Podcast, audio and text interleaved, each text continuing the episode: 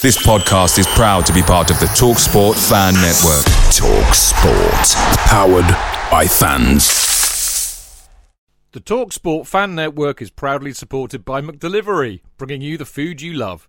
McDelivery brings a top-tier lineup of food right to your door. No matter the result, you'll always be winning with McDelivery. So, the only thing left to say is, you win. Order now on the McDonald's app, and you can also get rewards points delivered too so that ordering today means some tasty rewards for tomorrow. Only via app at participating restaurants 18 plus, rewards registration required. Points only on menu items. Delivery fee and terms apply. See mcdonalds.com. The Talksport Fan Network is proudly teaming up with Free for Mental Health Awareness Week this year. As football fans, we often pride ourselves on knowing everything, from which substitution can turn the game around to the quickest route home to beat the crowds. However, when it comes to discussing feelings with our friends, we might not always feel as confident. That's why we're here to equip you with the right tools so you can reach out to those who can help. If your mates are struggling, let them know that the Samaritans are free to call on 116 123. That's 116 123. They are there to listen without judgment or pressure 24 7, 365 days of the year. Let's all take a moment to talk more than football.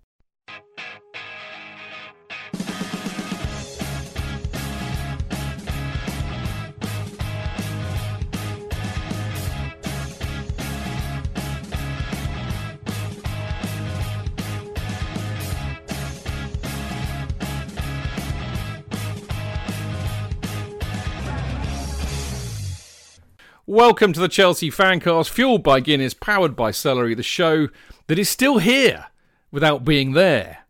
And still we wait. It's tough, but surely better than the alternative a horrible illness, even death for yourself or a loved one. Rightly, football has been furloughed, but the rumours abound that the Premier League clubs will bring it back by any means necessary, which translated means behind closed doors. Uh, we all miss football, but is that what we really want? Has the Premier League misread the room? Or are they just desperate to survive? A valid point, perhaps. As ever, only time will tell. And tonight's show is In Absentia, Chelsea Fancast number 502. And, uh, you know, as befits the current the current state of affairs and largely the kind of material we're doing, we have a a very special guest on the show tonight. But before I get to him, actually, no, I'll get to him first, if you don't mind, J.K. Um, a good, a good. Well, the wait will be worth it in your case. Just bear with me. But uh, in in Tim's case, a very esteemed guest, very good friend of of mine and Jonathan's and the show. Uh, and as I said, Tim, a man uh, who we've been drawing heavily from because of our 50 years of Chelsea series, which of course is a period that you've covered so brilliantly in your book, Stamford Bridge is Falling Down. Anyway, hello, Tim. How are you? I'm extremely well. Good, good to be on the show. Always good to be on the show. Good to have you, mate. As I said, it's been a while, but uh, it seems so uh, fitting. Uh, I mean, you know, don't take this the wrong way, all the other fan casters, but I've had to look at the the age group that I've got, and and I think Alex summed it up perfectly when we had her on on the 1970 episode, and I think it's the quietest I've ever seen Alex on a Chelsea fan cast, and she clearly really didn't know anything about it or or cared even less. So I thought, okay, I'll have a think. It's going to be the oldsters for a while, so again, don't don't be offended by that. But uh, you two were both there, and of course, uh, the, as ever, uh, the ebullient, effusive. Uh, the lovely, the uh, I don't, I don't, I'm not going to say how old you are, but of course it's his birthday today. Happy birthday, Mr. Jonathan Kidd! I think I can't see you, Jonathan. I'll just make that point. Waving to your audience, your audience can't see you.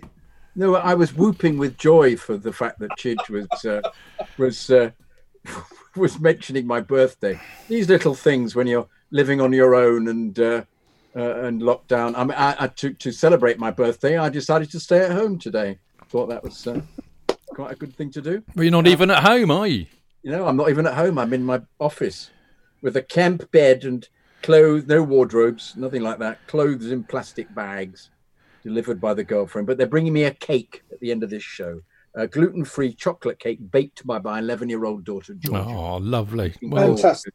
And may I say, but I think Tim, um, Chidge, an example of the fact that Alex wasn't interested was that because we now have Zoom, you can actually see her leaving the room and, uh, and actually not being involved at all. I felt that was a pretty good statement about her interest in 1970. So, Uh. uh, and, then, and also then writing and then going off at an angle, going off to another chair and writing something down. I thought, well, we're not going to hear much of a contribution from Uh, Alex. her, her her time will come, J.K. Her Will time will indeed come.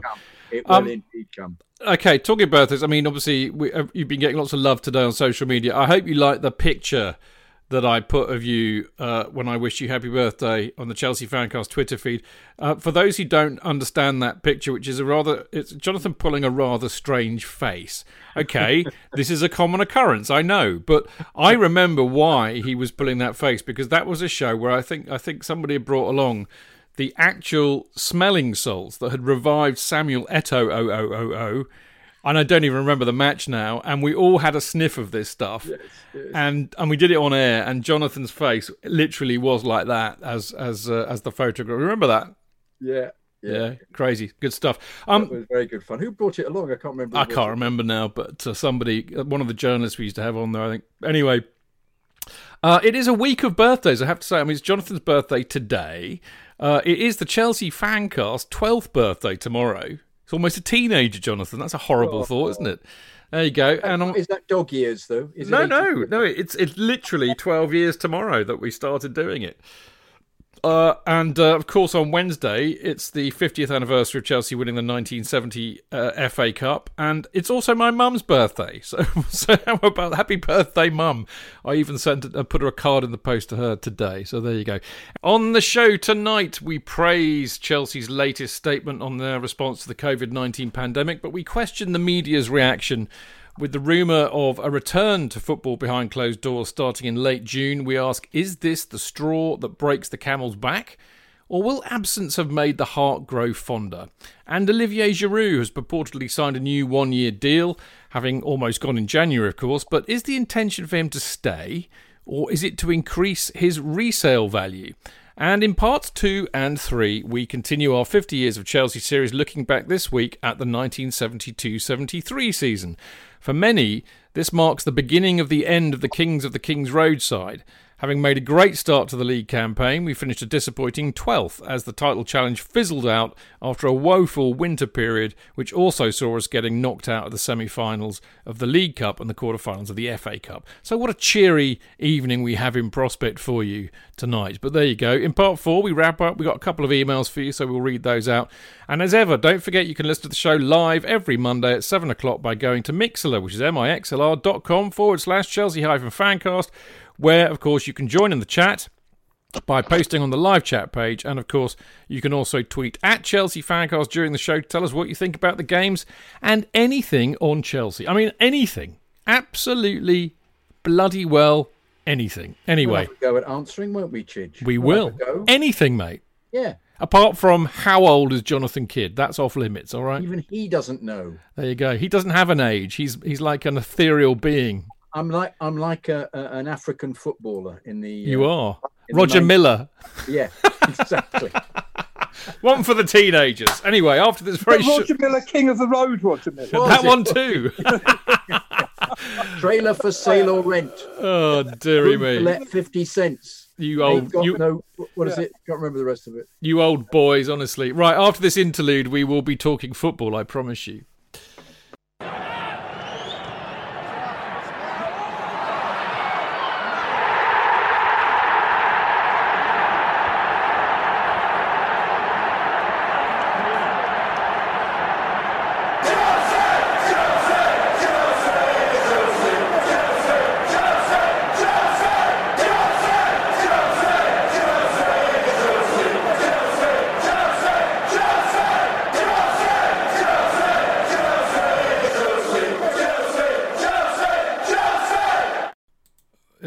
Go. Right. Okay. Um. Yeah. I mean, an interesting week. Uh, it's amazing, isn't it? I have to say. I mean, fair play to the broadcasters and the and the newsprint uh, and the online uh, media sources who must find it really hard to try and find stuff to write. Uh, you know, on football when there isn't any football. Uh, hence, they probably come out with so much guff about transfers. But there you go. Um, there was a very interesting statement released by Chelsea this week, though, which cut you know putting it in summary, basically uh, confirm what they have been doing in terms of uh, providing a lot of assistance and help for the local community, uh, the hospitals, the NHS, as we know. But they also made a, a point of saying that you know we will be reimbursed. Uh, I think that's pretty much what I've read. Certainly for the Munich tickets, there's also talk. I think if it doesn't get going again, that there'll be reimbursements for season tickets, and um, and also that the players uh, have not agreed to a ten percent pay cut, but will continue and are encouraged to do so by the club to continue to give uh, charitably to all sorts of various organisations which they get involved with. So, you know, really very much taken as a, a, very positive statement by Chelsea fans. So much so that the Supporters Trust actually not only retweeted it, but emailed all of our members to, to really say, well done, the club, who seem to have, I think, taken a, a massive lead on this, unlike other shitheads like Liverpool and Spurs, to name but two. But surprise, surprise, JK, that's not what the media focused on they focused on the players, didn't they, not taking a pay cut? Um, uh, which I have to, I don't quite know where they got the information from, but it it seemed very poor because you know very well, poor, very poor. That if uh, Liverpool had come up with any of these Chelsea ideas, the press would have been dancing around in in in gay abandon, um, so happy that they're, they're uh, the team that they're all in love with was behaving so um, generously and, uh, uh, and excellently during this appalling crisis. But no, they have a go at us, which uh, once again seems to smack hugely of even some, what we're going to get onto um, something from uh, um, 50 years ago. Um, because when in doubt, have a go at Chelsea, the whipping boys. Let's have let's find a, a, a way of uh, of turning something good into something bad. And interestingly, um, was it Matt Haig had uh, reported this, and you looked at it, it was all down to the headline. Matt Law. Matt Law, sorry, all down to the headline. His headline bore no relation to actually what the story was and what he then mentioned. To be to be so, fair uh, to Matt, Jonathan, and I've yeah. been I've been there on this mm. issue repeatedly. Is that I mean I write articles. I mean it's it's it's small beer even compared to people like Matt Law, but I mean I write a weekly op-ed for Football London, as you know, and I submit a very pithy title as I do for these shows. Of course it does. And I have absolutely no control over that. To be fair to Football London, who I've got a pretty good relationship with, and they kind of know where I'm coming from, and they've not fucked me over many times. But there have been occasions where they've completely just taken something out of context and put a headline on there to get clicks. That's what it's. That's the business that they're in. So I have an element of sympathy with Matt for that. But he wasn't the only one. There was no, a plethora no. of journalists who were doing. He was that. just somebody who was taken to immense task by yeah. um, lots of Chelsea fans on the uh, on the Twitter feed, which uh, which I thought was right. And he tried to defend himself, and um, which was good because lots of them wouldn't. He actually came back in, but nonetheless, it is it is cheap. It's very cheap because clearly Abramovich is behaving like no other person in the Premier League over this. That's right.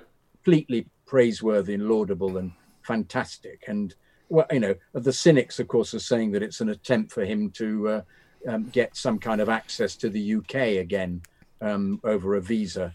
But well, if that's the case, it, so be it. But uh, um, the fact that he's so particularly the, of, I mean, uh, the, the you've met him, the um, the man at the bottom of the stairs, um, uh, the steward who lets us into Ossie's, um, uh, is always lovely bloke, lovely, lovely bloke, a Man U fan. But he was always saying how well the club treated him as a steward, and they were always asking, you know, always thinking about, about his welfare. And it, uh, but his that that weekend helped him live. He was a security person somewhere else during the week, but the weekend was just topped all the funds up for his family, and it was absolutely perfect. And um, Abramovich Roman is maintaining the, the, the payments for them, which is absolutely fantastic. Because he said, he actually said at the time, if anything happens, I won't be able to afford to feed my family.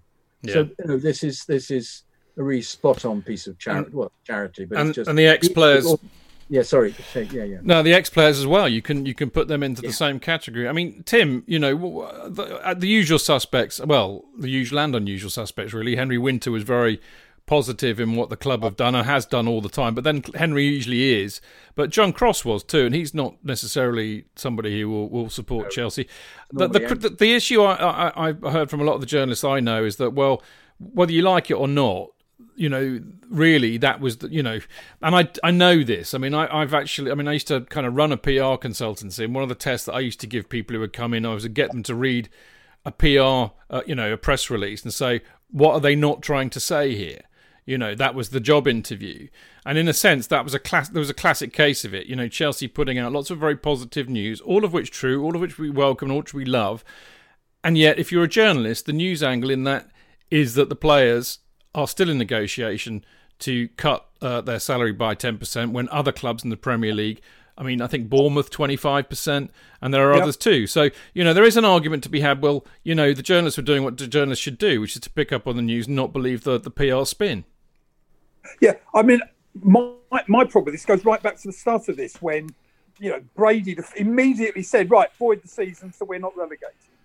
And, and then Liverpool and Spurs did their the furlough bit. And Chelsea said nothing, absolutely rightly said nothing. And what they've done is they've done positive things, but not in the trumpet blowing way. Whereas there's some of the rubbish, the, the, the U turn by Liverpool, the U turn by Levy, and then Levy gets on the nine or the Spurs are on suddenly on the 10 o'clock news doing something for the NHS. Chelsea are doing stuff. But I, it just sickens me that some of these clubs have, have realised their PR has been calamitous, literally calamitous, and are trying to do something about it. I don't, I don't sense Chelsea are doing it just just for that. They're, they're doing it because they think it's the right thing to do. Well, you you and I know that firsthand, don't we? Because I, I wrote that piece uh, on the Chelsea Foundation for the Trust the other yeah. week, and you, me, and Cliff went down to the foundation. Yeah. And I made that very point to Simon. I said, for God's sake, you know, w- we know the good work the foundation does, but very few people do because you never really trumpet it. And they said, he said to us, and it's in that article, we don't do it for positive PR. We do it because we can and we do it because we yep. want to. Well, indeed and you know the fact that friends of mine take part in the the, the walking football at Walton, which Chelsea fund and organise, that's 600 people a week. And some of them who do it didn't know that Chelsea were actually, you know, that were funding it. It's it's they're doing it because it's right, not because they they're trying to get on the front page of the papers or the back page of the paper. You know? Highly laudable. Well, look, I mean, I know the outpouring of appreciation that came from Chelsea supporters, and I think if I'm the club, maybe that's what I'm thinking. That's what matters. It's it, it, you know we're very honest about our club. We love it to distraction, and you know we praise it when they do good things, and we kick them when they don't. But this, is, in my view, they've definitely been doing really good stuff for the for the duration of this uh, pandemic, and all all power to their elbow. And uh, I won't I won't have, have a word against it. Um, talking of uh, clubs and uh, whether they're doing the right thing or not, there's been some rumours kicking around, Jonathan, that um, there's been some rumours kicking around, Jonathan, that that you know basically it's gonna football is gonna come back probably in late June. I've heard rumours that it might be in the Midlands, all played in the Midlands, and it will all be behind closed doors. Um, I'm not I'm not sure where I stand on this because on the one hand I think it's I think they've misread the room totally. I think that you know a lot a lot of people I know on Twitter and you know and Tim uh, really think there are bigger and better things to be thinking about right now when there's still hundreds of people a day dying than whether we get football back. Uh, and yet, I also understand totally, and you know, because I know you read my piece last week for Football London, which was excellent. Jim. Thank you. Yeah, I, I, I, I, I saw what you said. That was very sweet of you. But there really is an existential threat to football here. They cannot go on. It's just not sustainable for them not to be playing. And then if you factor in the fact that if they don't finish the season, then they are going to be held to ransom by the likes of Sky uh, for failing to deliver a product. So I can understand why they they're, they're, so keen to play, but. Where does the truth lie in this, J.K.? What do you say? Why do you mean it's, it's an existential uh, uh um, um, problem with, with football? Because the football isn't going to stop. Yeah, but Jonathan, well, well, I don't know. I mean, the thing is, none of us really know. But the reality is, you cannot. I mean, whether we like it or not, and as you know, I don't like it. Football clubs are businesses. Some of them are global businesses. Yes. All right. Even, I mean, look at look at the flaming problems we got with my internet connection tonight. Virgin, one of the biggest uh, global brands in the world, are screwed because of the disaster of the the air travel, etc., etc., etc. So it doesn't matter how big you are as a company or how rich you're perceived to be, you cannot Be, you cannot sustain yourself if you're not earning any revenue. Financially, I see what you mean financially, but I was just thinking that whoever is available to play, they will attempt to get them to play, and you wonder whether possibly it might even be government led uh, to f- from a morale point of view, or just to to stop people from if this goes on and on from wandering around in the streets saying there's nothing wrong with me and I want to get back to work and I've got no money. I mean, I don't, it, it depends how far we go into this and how far people are capable of sustaining this, the lockdown setup. But I think they'll, they'll whatever state football will be in, they will arrange for something to happen to be shown on television. Yeah, uh, but which television?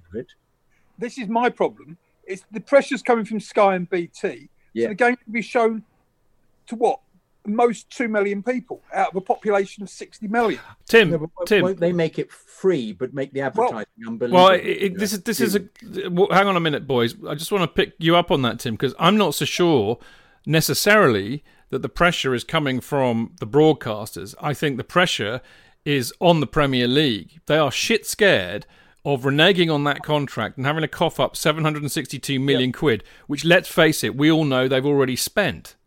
Right but that but surely then they've got to deliver the product for Sky and BT. And if they're live on Sky or BT, then they're not live on BBC or the IT or ITV.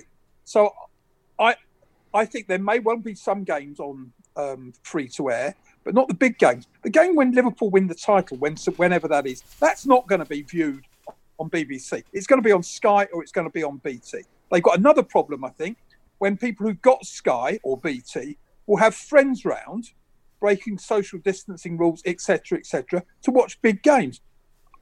I can understand why they're doing it, and I can understand why the football people want it, and I can sort of understand why the government wants it.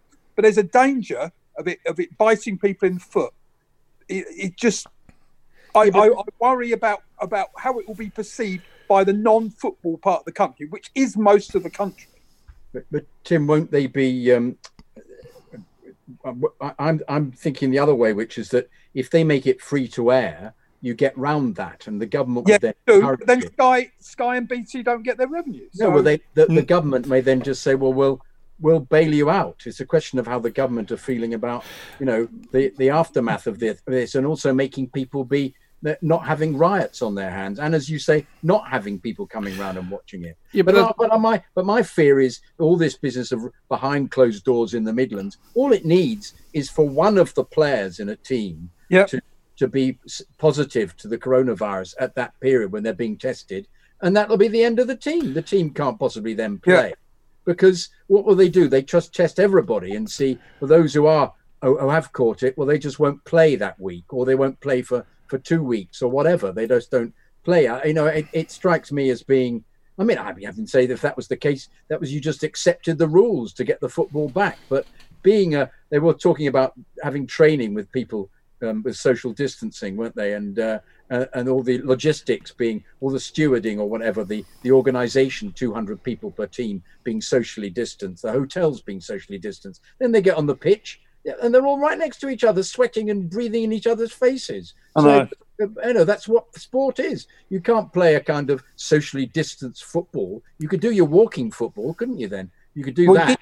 I've, I've done socially distanced walking football just before we went into lockdown.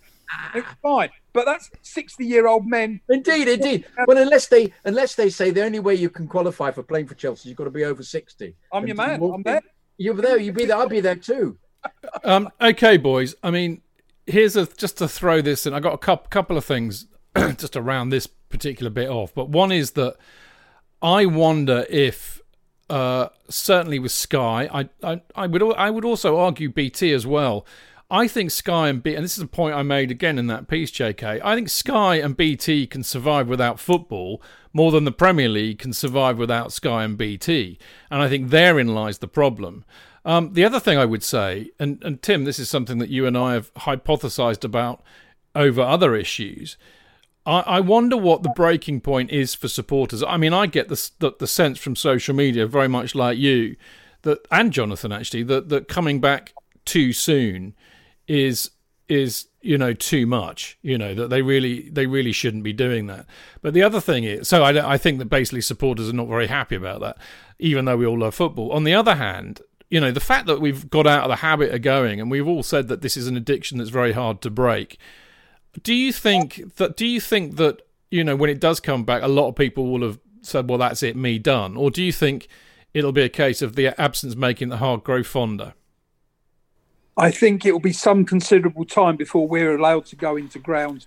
I think people will probably go back, but I think if if they do this behind closed doors, it's interesting. It's some of the people who go to every game who seem most vexed by this.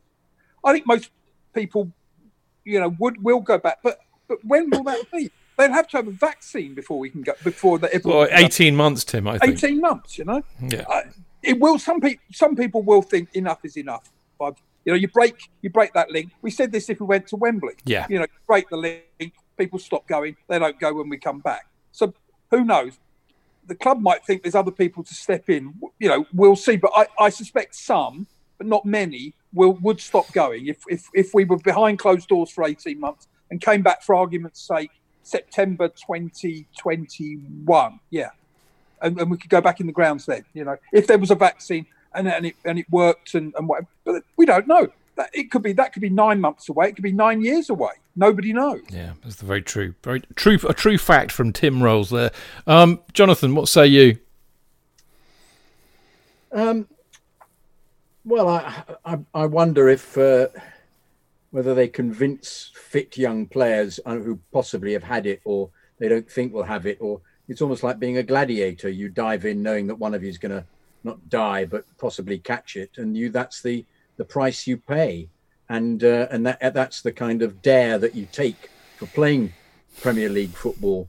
And it may be that there are less teams in it. It may, as we've talked about it before, it may be like the the Second World War that you have a completely different number of teams partaking. Mm. And does that does that undermine the, the status of the competition? I wonder. Um, I don't think it should be. It should still be called the Premier League, but it'd be interesting to see who is left in the competition if some clubs have gone bankrupt. I suppose also what they're trying to do is to Premier League is to avoid bankruptcy of yeah. other clubs as well, aren't yeah. they? That's one of the main things. That's what you were talking about. But I, I'm I'm my problem, it's very specifically personally, is I'm asthmatic. I've had I get bronchitis every year. I had pneumonia two years ago. Um, if there are people, if we're all going, we're, we're supposedly locked down, and they say right, the lockdown is finished. Um, we're going out there, and it becomes this herd uh, aspect of give some people get it. Well, if I get it, I could possibly die. So uh, I'm not coming out anywhere to watch any football until this is all sorted. There may be a whole series of braver people or people who've had it or whatever who go, no, we're allowed in, or they may even attempt to bizarrely social distance at the grounds, which is a distinct possibility. Easy, easier to do at, at the Emirates, of course. Yeah, yes. perfect for the Emirates. Absolutely. Yes. Talking of which, actually, kind of indirectly, uh, and as you're you're you are as you know, Jonathan, our resident transfer specialist, transfer rumour specialist on the Chelsea well, fancast. I, I, just somebody mentions a transfer, and I say bollocks. That's yeah, and that's that's the kind of level of analysis we prefer. We love it. We love on it. the Chelsea fancast. Yeah.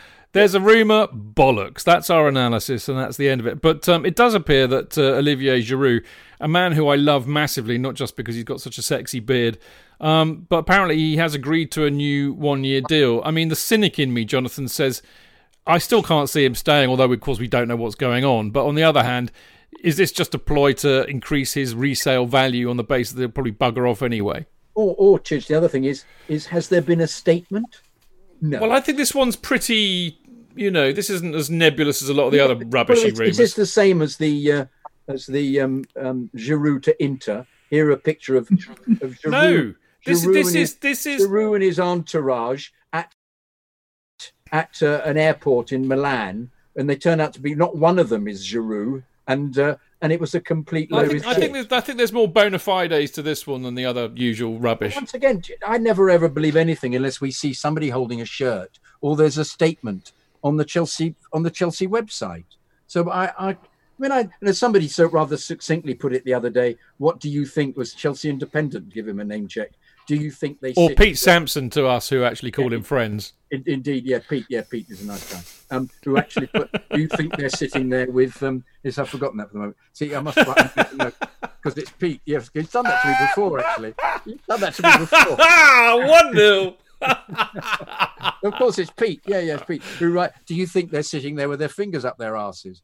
And uh, and uh, well, uh, no, I don't think they're sitting there with their fingers up their asses. But as you so beautifully explained in your article, the chances of there being any transfers in this period when um, financially the whole markets are all over the place nobody knows who's going to be surviving and there might be easy deals made with people and we don't know what's occurring but the chances of anybody being uh, anything happening are so slim. So they may be planning, but they, they're not going to be. Uh, they're not going to be making a decision, and I don't think they've made a decision about Giroud because they don't know whether there's going to be a next season at the moment. Why tie somebody down? Why why be involved in that? Why why make any kind of decision at all? I can't see this has any any viable um, truth in it at all. I can't see it. And particularly the the the complete git who wrote um, uh, Coutinho has signed during the week, which was just quite phenomenally awful. Uh, is that the one that's blocked you?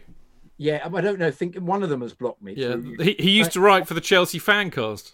Really? Did he? Yeah. Did he? Yeah, yeah, but then why put these complete? Why? Well, it, well, I know it's clickbait, but um, you just but, answered your question there. I know, but what's that? Do, do not people realise if they put something? Do they are they then held to any kind of account later on? Because it's just entirely wanting people to uh, to follow them or believe. They just regurgitate somebody else's idiocy. It just doesn't.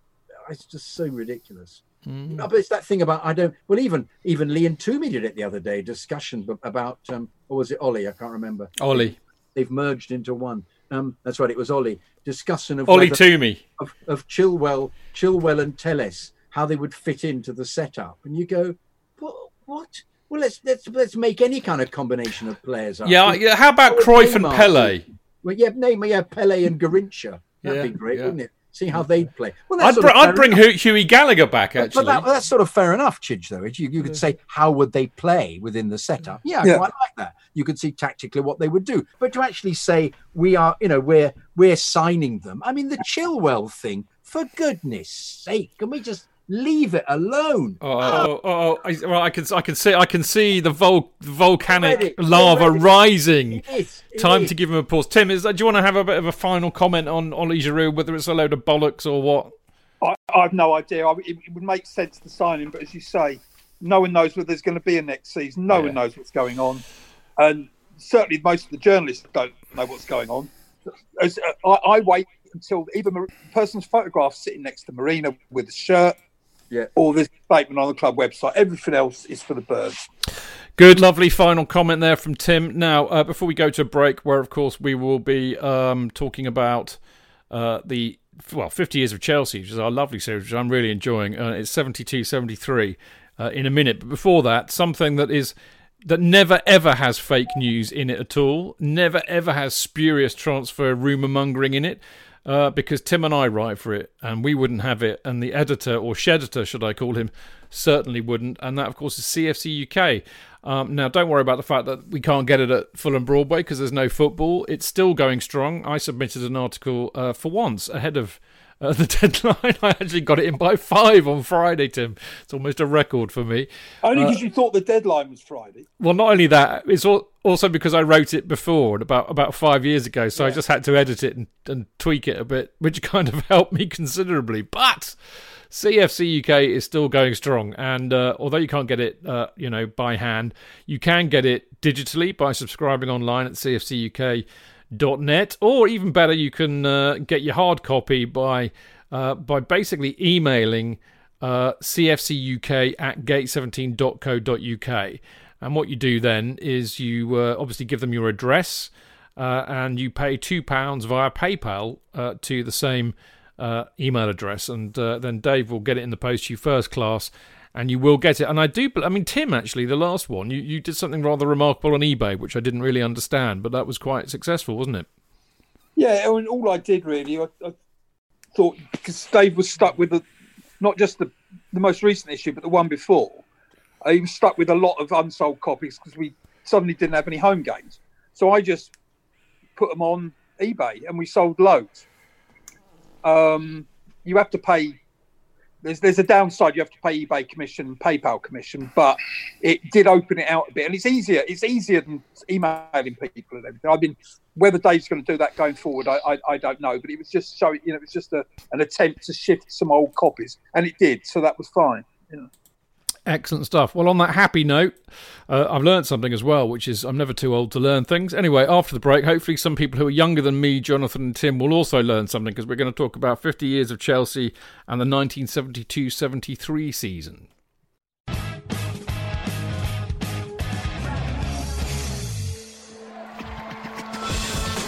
Real fans, real opinions. I'm Jason Cundy, and you're listening to Chidge and the boys on the Chelsea Football Fancast. Total nutters and proper Chelsea. Footballfancast.com.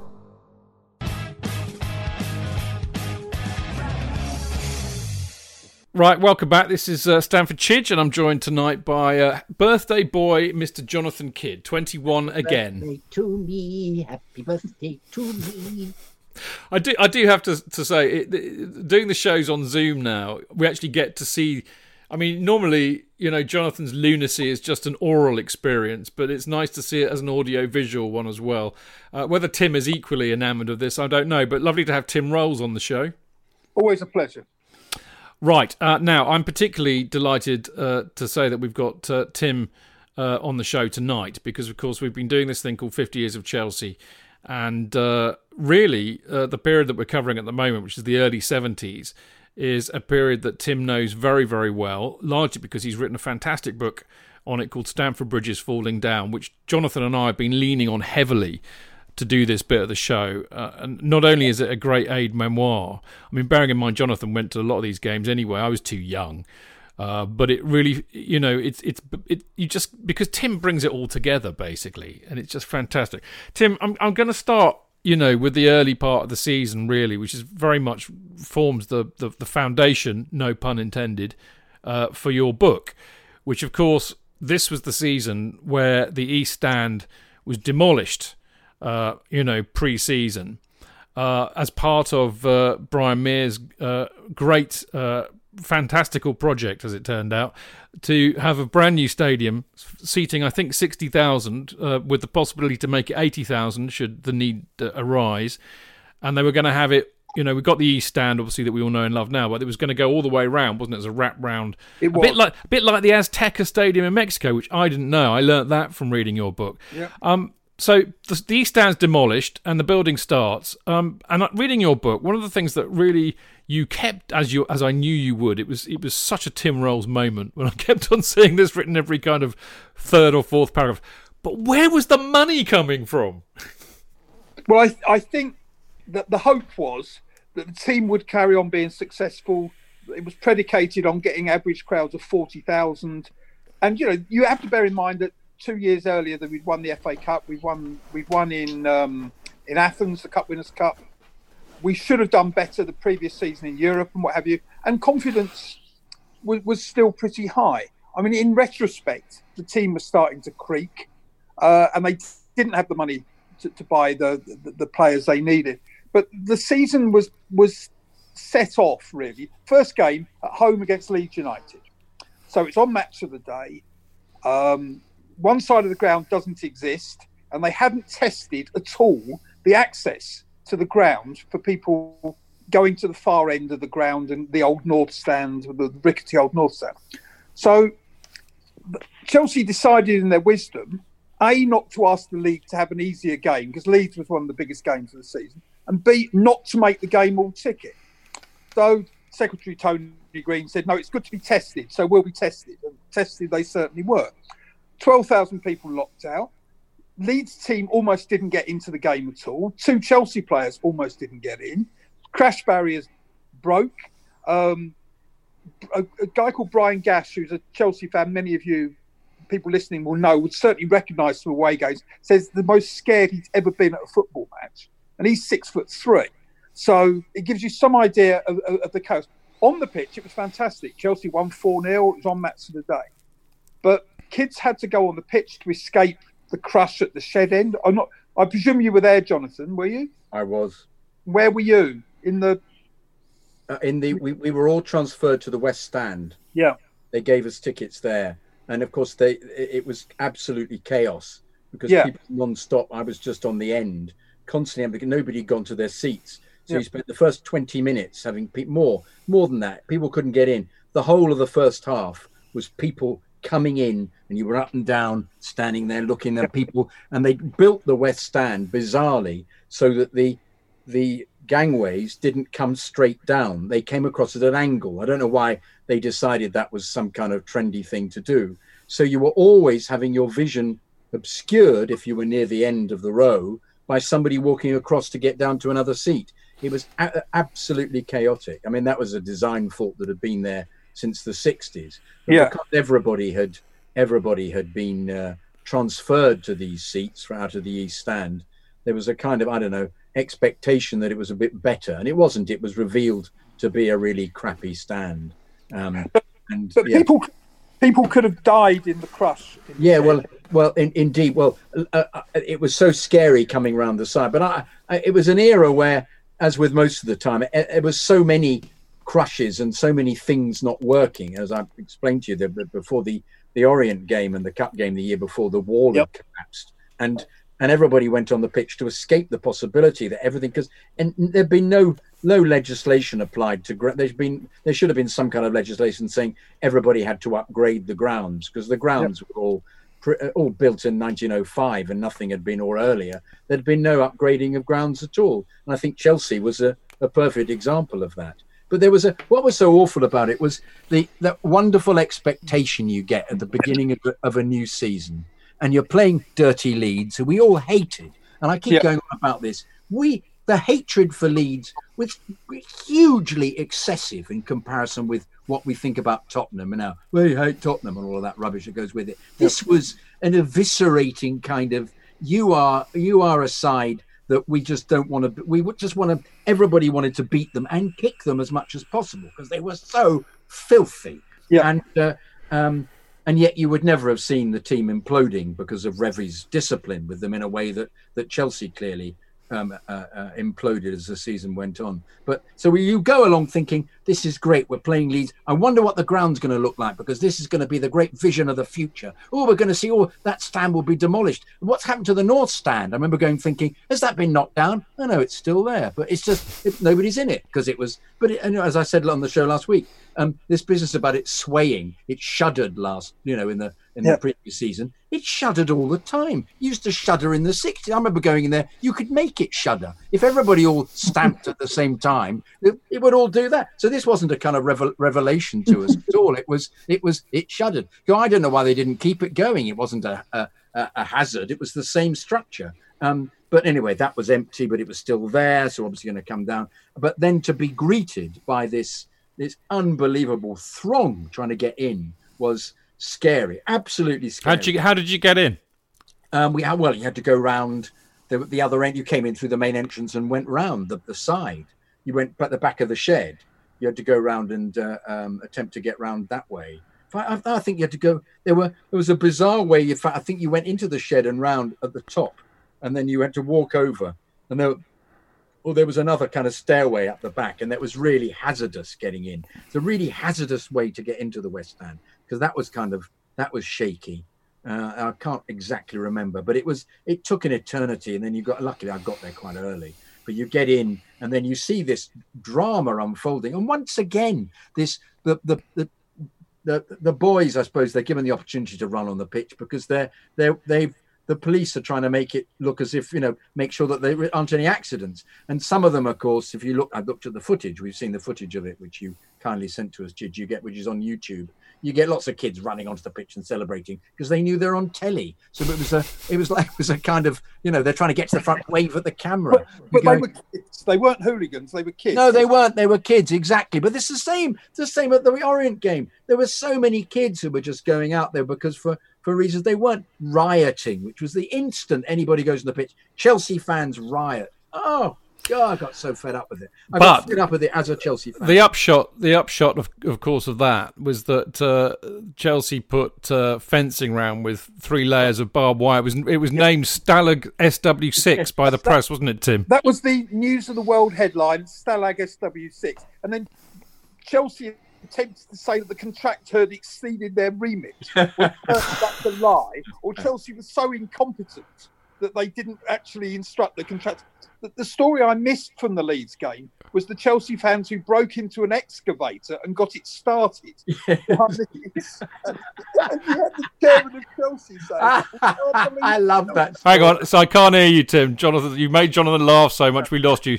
So, so hang on a minute. Let me just re- rephrase. And I remember this from the book. Some Chelsea fans, because basically it was a building site on one half of the pitch, wasn't it? And they broke into it during the match, and there was a, an excavator there, and they, they did what? they got into the excavator and started it. Can you believe while the match was going on?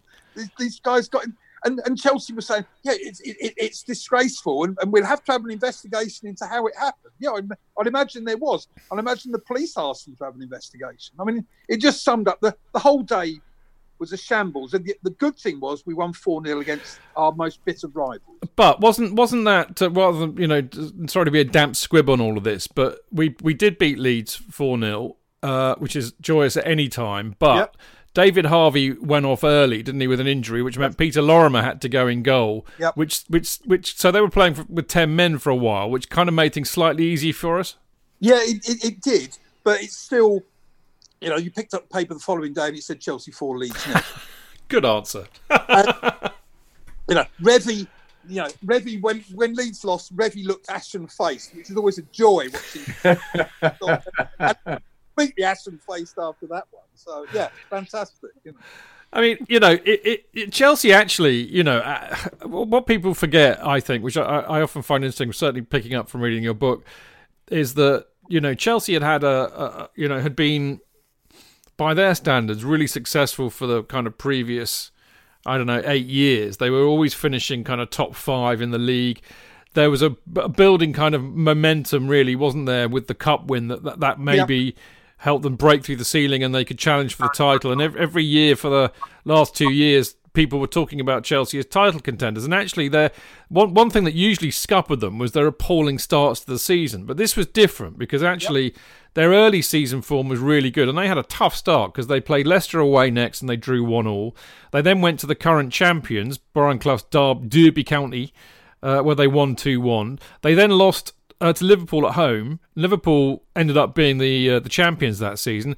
They beat City at home two one, and City, you know, were always there and thereabouts in that period of time. They drew nil nil with United, and they drew one all with Arsenal. So it was a really good start, wasn't it? It was it was a good start, and I think you know, beating City, City should have won the league the previous season when Derby did. They they, they threw it away, and you know, you look at it, and th- that starts the season, beating or playing well against most of the top teams should have set them up for you know a pretty high league league finish. You would have thought looking looking at it there, and they were getting, you know, the the the press was pretty positive. The crowds were down. I think, to be honest, the Leeds what happened with the Leeds game put a lot of people off for a few for a few weeks, and I think Chelsea. That's why Mears put the fences up was to try and attract the fans back. But How I'm does not- that work? well, exactly because it was it was you know I think the the, the Stalag SW6 headline probably put death that, but you know six weeks into the season Chelsea were looking good. Yeah. Jonathan, do you remember? I mean, were you at any of those early ma- matches? Do you remember what the mood was like?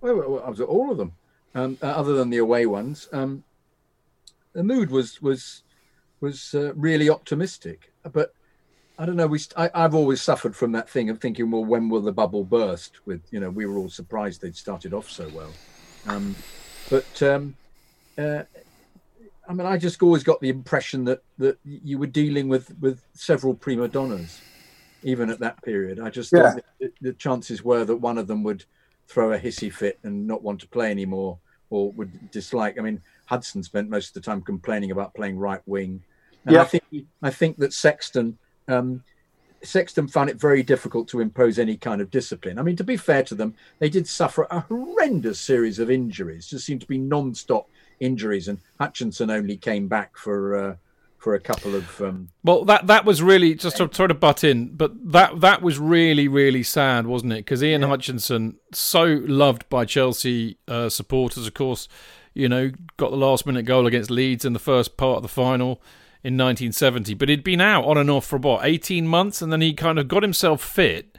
I can't, Tim. Can you remember who he came back against? But he, he literally two matches later was out again with a knee injury, wasn't he? Back that December, I think against Norwich, and the, the crowd was you know, in a league game, and the crowd was euphoric. He was you know serenaded. and I think he scored, and he got the, you know everything yeah. was fantastic.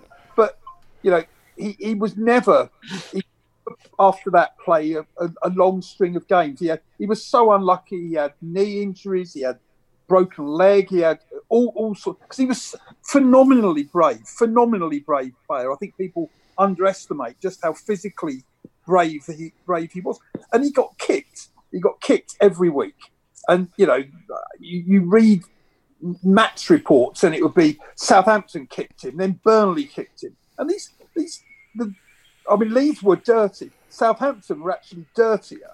And and and the game he when he got his really bad injury in '71 was against Southampton, and it's no surprise to me when they had John McGrath, they had Jimmy Gabriel, and these people who were just thugs, and and they would go and kick the opposition best player, and he was he was our arguably our best player because he was more consistent than Osgood or Hudson or Cooke. He, he did it every week. He was very good at laying off, wasn't he? He laid off for uh, for them. He was a very good yeah. focal point, and of course, his you forget his long throws were a really you know, talismanic way of of adding more pressure because they were really devastating.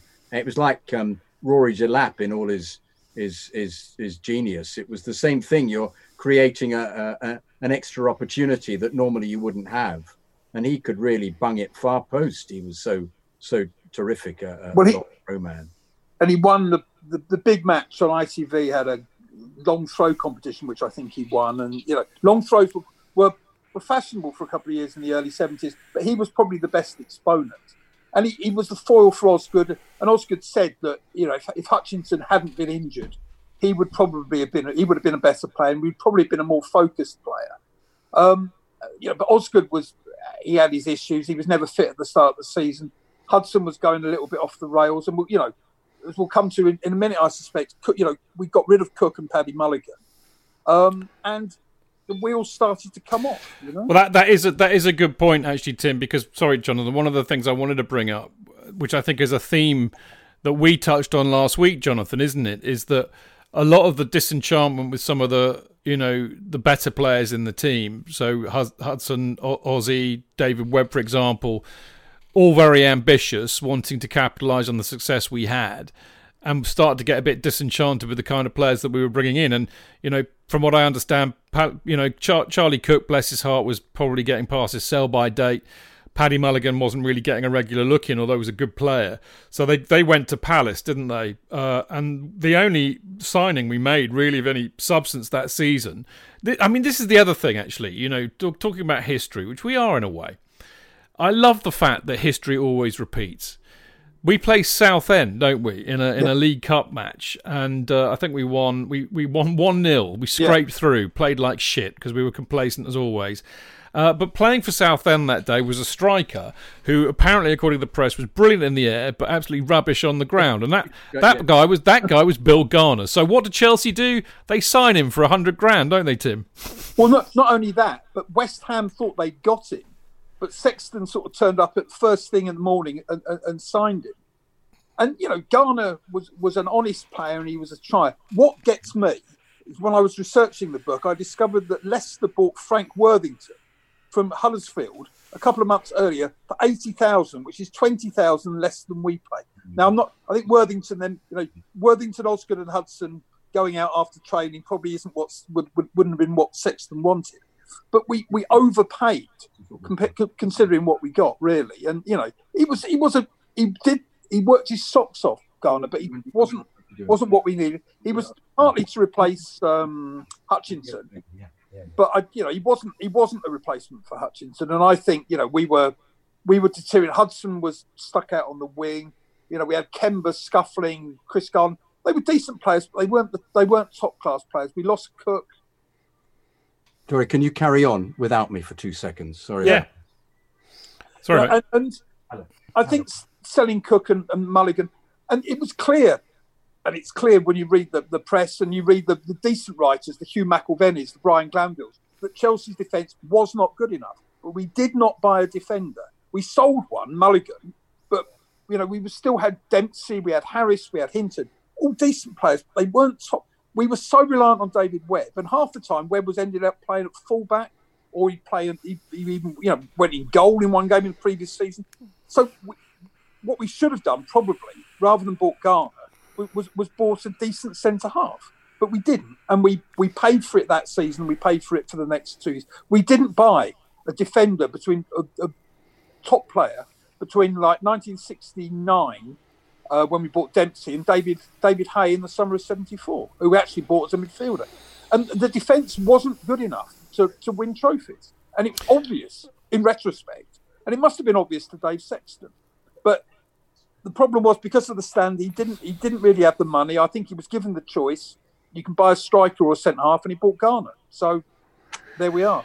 I mean, you know, with the with the benefit of of, of uh, you know hindsight, Tim, was this really all down? Because you know, it's, very interesting, isn't it? Because th- there'd been no really good youth players that had come through for quite a number of years. I mean, Hudson being the last one, really. Uh, so, I mean, we all know that Sexton was a very good coach, uh, very good tactically. Um, I mean, whether he can be whether he can be praised for his handling of the youth, introducing them, is a moot point. But maybe there just weren't good enough players coming through. But the, I think the real issue here is did he actually have the money? I mean, that question we started with at the beginning of this part where was the money coming from for the stand? Nobody seemed to know. Um, although the club always denied it, I, I, I always get the feeling he, he, he had two hands tied behind his back when it came to transfers. Absolutely. They kept saying, "Oh no, the money's available for the right players," but it, but it wasn't. And yeah, they, they clearly needed to strengthen at the back. Uh, they clearly needed, you know, Cooke went, so they they were over reliant on Peter Houseman as a winger, which is why they had to play Hudson wide.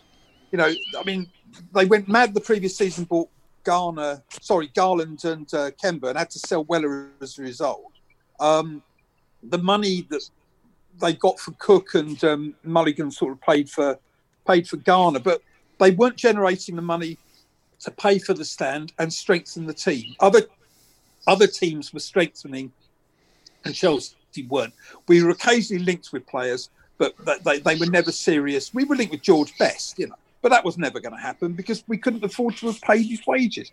Now it would have filled the ground for a while, so it may have worked in the short term. But I think you know I don't think a three-year contract. I don't think they could afford. It. They just didn't have the, the money. We we were selling club under Docherty, and we were selling club under Sexton.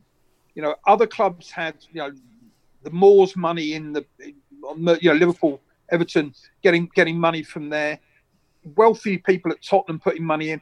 You know, the Mears families did a lot of great things for Chelsea, but they they were never we were never able to to fund the level of of, of, of money going in. I mean, I think in the late sixties they did. They let us. David Webb was one of the best signings Chelsea ever made. John Dempsey was a good signing, but we weren't allowed to build on Athens. We got weaker after Athens when we sold Weller, and we should have got stronger. And that was the mistake that was made because if they had got stronger, particularly at the back, they could have competed for the league in '72 and '73. But as as we know, things went things went in the opposite direction. Well, I- indeed. I mean, in fact, you know, just talked about the Southend Southend match kind of obliquely, which was in September. Uh, I mean, Chelsea's run of form really uh, up until the uh, what we're going to talk about next, which is the League Cup semi-final against Norwich, was actually pretty good. I mean, we had a bit of a shocker against West Ham and Sheffield United. Yeah, True, but you know we, we we had that habit of not turning up. But we then went on a run. I mean, we we had one, two, three, four, five, six wins and one, two, three draws until we lost again, which was up at Anfield at Liverpool, who, as we know, became champions that year. And we had a we had an incredibly weak side out that day. We, I mean, Steve Sherwood played, didn't he? Because Yeah, uh, he, he did, and he played well. yeah, I mean, Bonetti. Sorry to interrupt. Bonetti uh, got a really nasty injury against Bury, hadn't he, in the League Cup, which kept him out for two months. he got kicked in the stomach, ironically, by a colleague from the England 66 World Cup squad, John Connelly. It was an accident, but he got really badly hurt. And the thing that people probably don't realise about Bonetti is just how many injuries he had. He had pneumonia Yeah, previous before Athens, wasn't it? couple of years in, in 1971. You know, he was a very, very brave player. Um, and, and Sherwood came in because I think John Phillips was was injured as well. Um, but you know, that stage we did look still like we could be a top four top four club and maybe qualify qualify for Europe. But we know that sort of things things sort of went downhill from there. But we were still in the League Cup. You know, we we we got got to the semi final, and we had Norwich City at home, who were you know they weren't a great team. They uh, they they actually got they finished twentieth that season, so they almost got got relegated. And we played them the week before when Hutchinson came back, and and they had a bloke called Jimmy Bone, who was a Scottish player, came I think from Partick Thistle, who was good against us in the league, and papers were saying, "Oh, Chelsea have got to watch Bone." Unfortunately, they didn't because in the first ten minutes, Bone scored in the in the game, the first leg at Stamford Bridge. Bone scored, and he made the other for David Cross, and we lost the game two 0 And and that, I think some people see that as as another of these sliding doors moments. If we'd beaten Norwich, if we'd won that game and gone through to the League Cup final, then maybe things would have would have got better. The crowds would have improved. You know, the money situation wouldn't have been as bad. But we were outthought and outfought by a by a, basically a mediocre Norwich side. I mean, that was bizarre, wasn't it? That semi-final anyway, because you know the second leg up at uh, Carrow Road, we were putting up a bit of a fight. It has to be said. We were three-two down. We still would have been going out, and and then uh, it got called off for fog. I mean, it got delayed, didn't it? And the ref decided to call it off, and then 15 minutes after he decided to call it off, the fog cleared, and Norwich were absolutely incandescent with rage, weren't they? They were incandescent. I think Sexton was was photographed laughing, you know, because he couldn't uh, how lucky we were.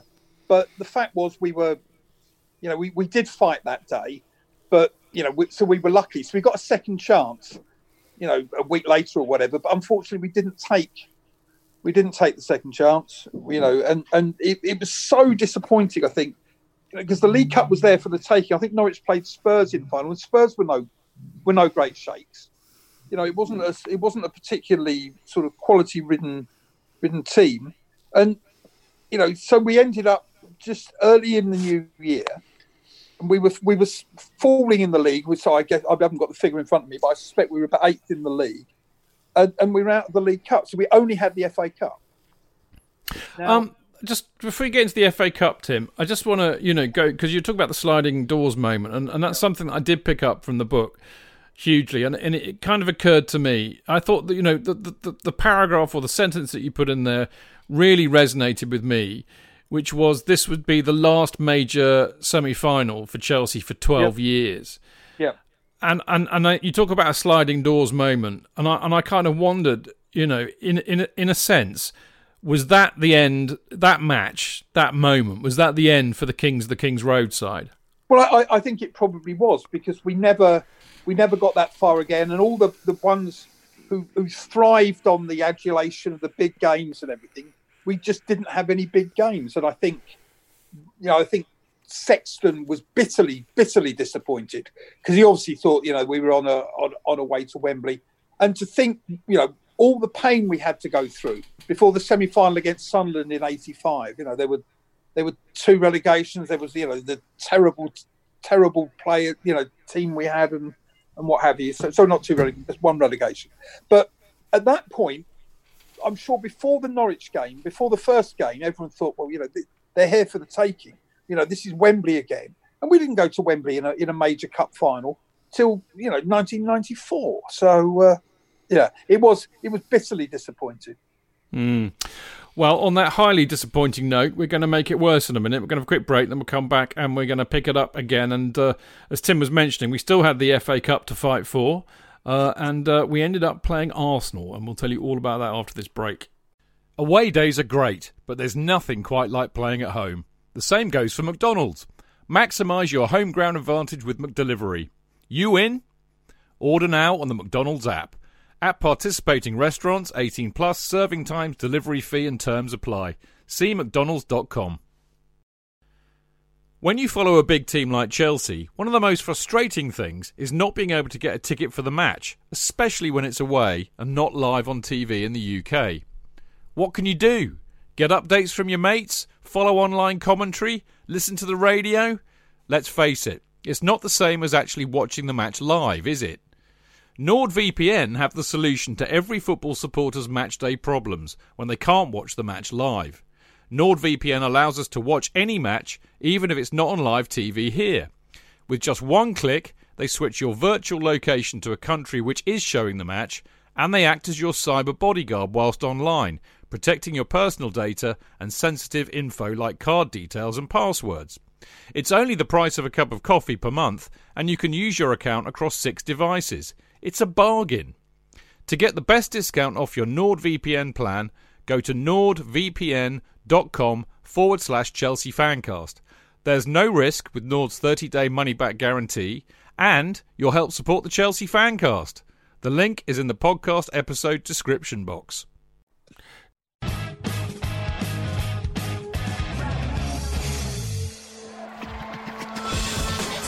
Real fans, real opinions. I'm Jason Cundy, and you're listening to the Chelsea Football Fancast. Proper Chelsea. Footballfancast.com.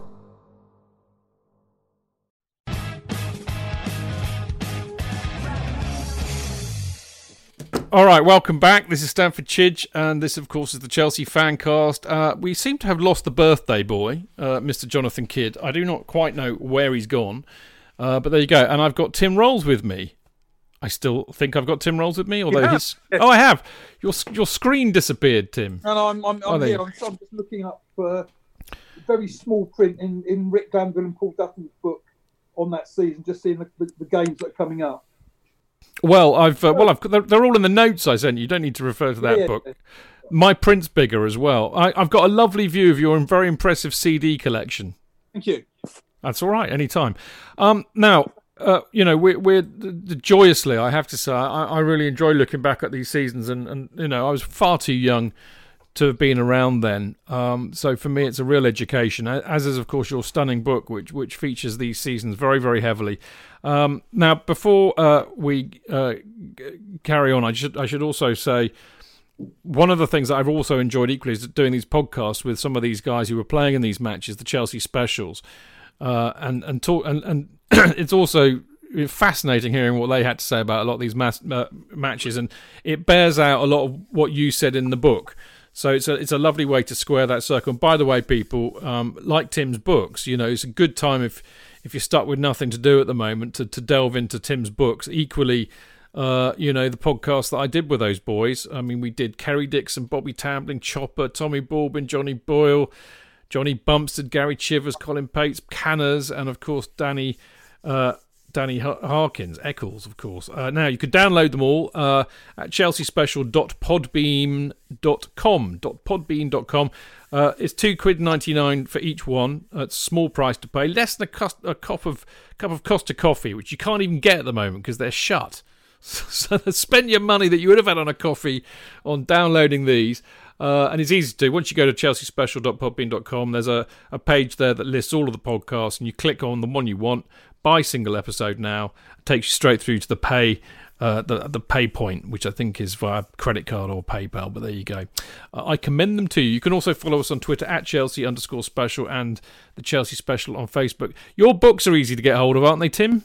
Yeah, I mean, you can get them on Amazon. You can get them through eBay, um, and if you want, if, if you, I mean, I, I, if you do it through eBay, I, I can sign them, and they're thirteen. qu- The paperback's thirteen quid as opposed to fifteen on Amazon. But you can get the ebook on Amazon, whatever whatever suits you.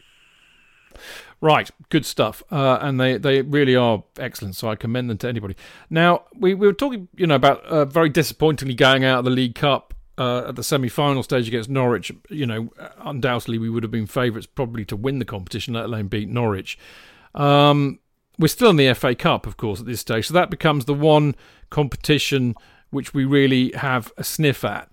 And we get through uh, against Brighton, pretty hard fought match. I think uh, Chopper got sent off in that, didn't yeah, he? he, he got sent off. He, him and a bloke called Eddie Spearritt sort of got sent off. The papers described as 17 minutes of madness. Basically, I think Brighton realised they were they were going out and decided to just kick kick lumps out of Chelsea, and Harris didn't wouldn't take it anymore. You know. Uh, exactly. Uh, but unlike Chopper, of course, really, people give him a bit of a bad rep for that, but he, he very rarely did something like that. So he must have been. Uh, ins- I think he, he appealed, didn't he? Because he, He said that. appeal, yeah. yeah, he, he very rarely got sent off, Ron Harris. I know there were far less sending offs in those days, and he did do some some bad tackles, but he wasn't. You know, there were people, Ian Ure of Arsenal, Denis Law, people like that were sent off far more than uh, than Ron Harris was. Indeed. Um, so we dis- we dismissed Brighton. Uh, we dispatched Ipswich at home uh, fairly simply, um, and they were a decent side in those days. And then we beat Sheffield Wednesday away from home. I think Bill Garner was sent off in that one, wasn't he? A lot of sendings off in the It was with, with John Holsgrove. The referee said after they kicked each other six times each or something, I had enough and sent them off. I think that game, the, the Chelsea support, as I, I mean, I wasn't there, but I know people who were. The, the Chelsea support that day was was phenomenal because they all thought, you know, this is our chance. We can get there. Sheffield Wednesday were a deep. They weren't a great side, but they were a decent side. To win that, and then the draw on the Monday Monday lunchtime against Arsenal, and then suddenly it's the biggest game at Stamford Bridge for years and you know, the the excitement, and of course the ground only held forty thousand. So Chelsea quite rightly made it all ticket. It was done on CCTV um, because the, the demand was so high the, the FA and the Football League never let games go on CCTV in cinemas, but they did that one because they realised that the, the demand was so enormous. You had forty thousand at Stamford Bridge.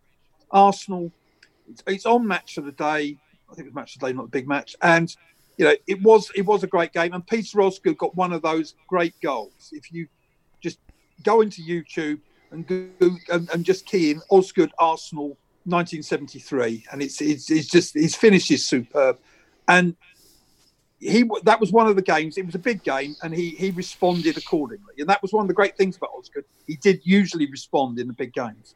He did indeed. I mean, it is.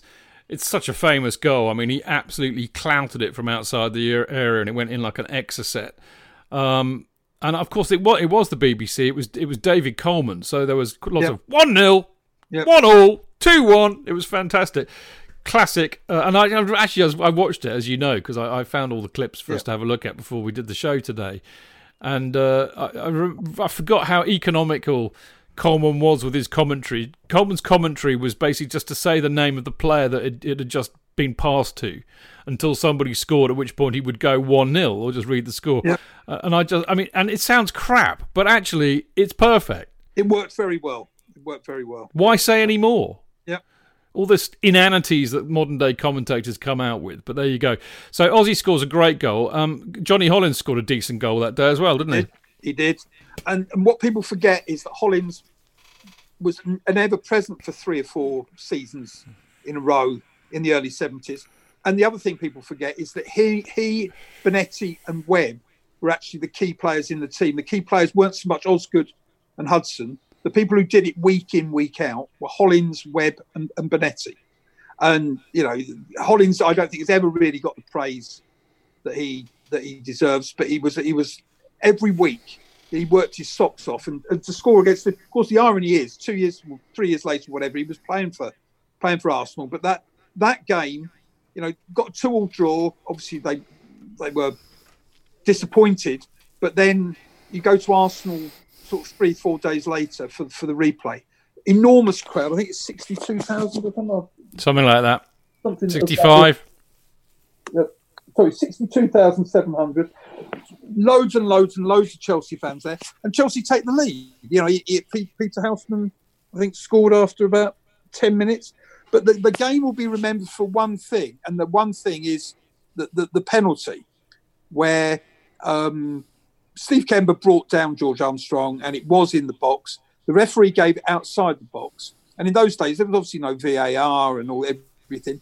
But Alan Ball and Frank McLintock uh, were senior Arsenal players, complained to the ref, complained to the line, and he changed his mind. And referees never changed their minds. And McLintock admitted afterwards that we knew the ref basically, if we shouted at him long enough, there was a chance he changed his mind. So, and Arsenal scored that, and then Ray Kennedy scored. So Chelsea went out and they were robbed, and it was a huge fuss in the paper. Even Jimmy Hill, who was no fan of Chelsea, said how Chelsea were robbed because they were. I mean, if, if Chelsea if Chelsea had got if that game had you know if Chelsea had managed to get a win out of that game, it would have transformed their season. It would have transformed the club. The crowds would have been higher. We'd have had the money from the semi final. And Arsenal played Sunderland in the semi final, which they lost. But Sunderland weren't a great side either. And, you know, if Chelsea got that sort of money, then it would obviously have helped financially when the when the sort of the, when the shit hit the fan going forward. It, and they would have potentially been European football. So it, it would have transformed, potentially transformed the club. But we lost and we were out, and the season was basically dead. Yeah, I mean, again, reading it, it it, it seemed like the, you know, as you as you kind of articulated there, that was if if Norwich the Norwich semi, you know, wasn't the end of the Kings of the Kings Road side, then that Arsenal match really, really was. And I think the other thing that comes through, of course, is the fact that it kind of showed us really that uh, you know that we needed to spend money to, if we were if we were to actually you know capitalize on the potential that that squad had. But basically the money wasn't available again. And as you say after that point it became increasingly unavailable. And it's it's funny how it works doesn't it? It's kind of a vicious circle tim. Yeah uh, and, and and chelsea seem to be very much caught up in in that in that vortex. Um after that, our season basically, you know, capitulated, didn't it? I mean, we, yep. we went on a terrible run of form. Um, in fact, actually, we lost one, two, three, four, five, five matches on the trot, uh, and and slipped down the table. There were points at the, t- at the in in the in the run in where, I mean, you could if we hadn't won, I can't remember the match now, but if we hadn't won one match, we might have uh, we might have been in the relegation zone. Yeah, I think you know beating Southampton late on. That's it. But you know we we went, you know, from being top three or four at the start of the season, we finished sort of twelfth, and and we were we weren't exactly in free fall, but we were. The, the, I think the morale had gone. I think Hudson admitted himself that by then he, he, his motivation had gone. We'd lost Cooke, who was our most our most skillful player. Osgood was was, was being more difficult. We didn't have the flair. Hutchinson was injured most of the time. We were over reliant on Garland and Garner, and you know, and we had weaknesses. To be blunt, you know, the, there was an argument for replacing the entire defence apart from Webb because they weren't good enough. But the, the the money wasn't there, so they had to soldier on with Harris and Dempsey and Hinton uh, uh, uh, and these guys. And the the kids, and uh, the, the the one asset, the sort of the plus that season was the emergence, excuse me, of Gary Locke. Came through at right back when Mulligan went and stayed in the team.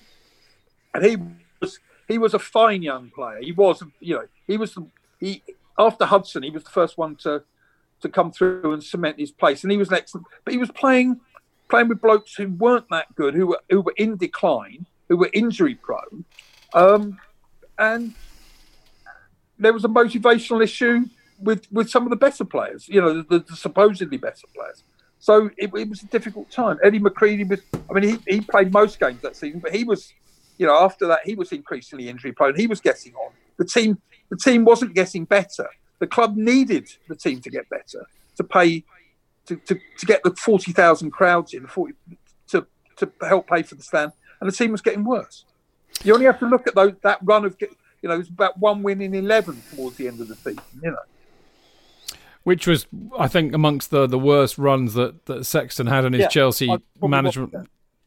Yeah, and, and in fact, actually, our finish of twelfth was the worst finish we'd had, I think, since 1962. Yep. Which which shows you that you know, for various reasons, which I'll get into in a minute, this was a team in decline. But before we do that, there was obviously the final match of the season, which meant absolutely diddly squat, not zilch, nada, nothing. Which was a match against Chelsea versus Man United, which, funnily enough, was uh, 50, hang on, 47 years ago tomorrow, on the 28th of April. 1973, but it is incredibly memorable for one very special occasion. It was actually Bobby Charlton's uh, last football match in the game, certainly for Man United anyway. And uh, the stadium was absolutely rammed. And uh, I mean, were you, were you there, Tim? No, I, I wasn't there. No, in those days, I, I did very few games. I just couldn't afford to go. Um, but it was, it was. I mean, Chelsea did it very well. They did a presentation before the match. Um, I think Brian Mears gave him a bizarrely a cig- an inscribed cigarette case, but it was done very well. It was on television. It was in all the papers. So uh, yeah, I mean, Bobby. What people forget is how loved Bobby Charlton was you know, apart from winning the World Cup, he, would survived Munich. He scored two goals when Man United won the European Cup. And he wasn't just loved by United fans, he was loved by everybody. And I, I think you don't get that these days where a player is so loved. And I don't think, you know, Chelsea fans chanted his name after the game. You just wouldn't get that now. And yeah, Go on. Um, go on. no, I was going to say I saw the footage again, and, and that was absolutely clear that all, all, all three sides of, of the ground were, were absolutely chanting yeah. Bobby Charlton's name. It was uh, very emotional. It, it, it, clearly seemed like that. Um, uh, and remarkable, a remarkable thing to see actually, because as I said, football is so completely different now. Yeah. I mean, the the other thing, of course, to remember uh, was uh, that Peter Osgood was the party pooper because he scored the winner in a, in a 1 0 win. And of course, it, it basically, this is, a, this is also a very famous image for me growing up as a kid because it was always used on things like the big matches, title sequences, and stuff. But it basically bounced off his shin and went in. Really scrappy goal. And he kind of like ends up in the net, falls on his knees apologetically, and kind of shrugs to the shed end, doesn't yeah, he? He's, he's laughing, yeah, I mean, he realises the sort of. Because uh, the game didn't actually matter to us at all. The game mattered because because of Bobby Charlton, and I'm sure even some Chelsea fans would have loved it if Charlton had done one of his 30 yard specials. Although to be honest, he was probably three years, sort of three or four years past his best. But it was it was probably just as well. It was Man United and it was him because the crowd was 44,000 because a, re- a, a crowd a couple of weeks earlier against Stoke was 19,000. wow! It how it showed how things had, had, had, slipped. But that because it was Man United who always brought loads of fans. And, and there was always a huge, huge interest in them. And you, you chuck into Bobby Charlton. So I think Chelsea did it pretty well. Brian Mears did it pretty well. You know, it was his last game. Charlton seemed genuinely touched with the uh, presentation because it wasn't like today where they do, you know, these things are more common. I don't think Charlton necessarily expected it to happen. Indeed. Um, so there you go. So that was that was the 1972-73 season, probably the most disappointing season Chelsea had had for nine on ten years. Yes. Um, there are so many issues around this season, Tim, to kind of summarise. Um, and I shall I shall pose this question. I mean, you know, inconsistent form, inconsistent team selections. Much of that, of course, possibly down to a ridiculous amount of injuries. I think something we used 28 players throughout the season. Um, lack of goals. Uh, I think it's the lowest. Uh, you know, I mean, usually the midfield chipped in, but just to give you a bit of an example, Osgood was the top scorer with 17, but he'd scored he'd scored he'd scored 31 goals a few years before. So you know, uh, Chris Garland got 14, Bill got 10. Uh, Johnny Hollins, who'd scored loads of goals before, he got four. Hudson didn't score any. So there's a, a, lack of goals was also a big problem for the side, I think. Hudson um, at the start of the season with Osgood. That's scored, right. He's a fiver that he scored ten goals that season. He scored none because he, his, he, his motivation had gone, and you know Sexton was on at him and on at him to shoot more, but I mean for whatever reason he didn't he didn't score any at all, and we were we were yeah we just didn't have we were, we were too reliant on Osgood, and he only actually scored 11 in the league. He got six in other competitions. But you're not going to come anywhere in the league if your leading scorer's got 11 goals, you know. Well, indeed. I mean, it's actually interesting talking about Hudson, isn't it? Because when he had a poor season, he got increasingly frustrated, and he actually put in a transfer request, didn't he, at the end of the season? So that that season really was the beginning of the end for Hudson, wasn't it? It, it was, and I think you know the, you'll you'll come to this next week the, the things got a lot worse. But I think it was the beginning of the end for uh, for Hudson. I think the, the the team, you know, Webb. I mean, Webb was a, a totally wholehearted player, but I think a number of them, you know, were looking around, seeing that the team wasn't getting any better. They were good youngsters, but they weren't. They were a couple of years away from being ready to to come into the side. The Ray Wilkins, Gary Stanley. You know, Ian Britton played a few games that season. Um, but you know, the, kids weren't ready to come in. The, the ones who did so much under McCreadie, sort of three or four years later. So I think that yeah, the, the descent was there. There was a, they went on tour to Iran that summer, uh, and I don't know the ins and outs, but Rick Rick Glanvill uh, wrote somewhere that uh, you know that it was a, oh yeah, it's in in, in Rick's Rick and Paul um, Paul Dutton's book when the end of season tour of Iran became a boozy, bad tempered nightmare for Sexton, the die was cast.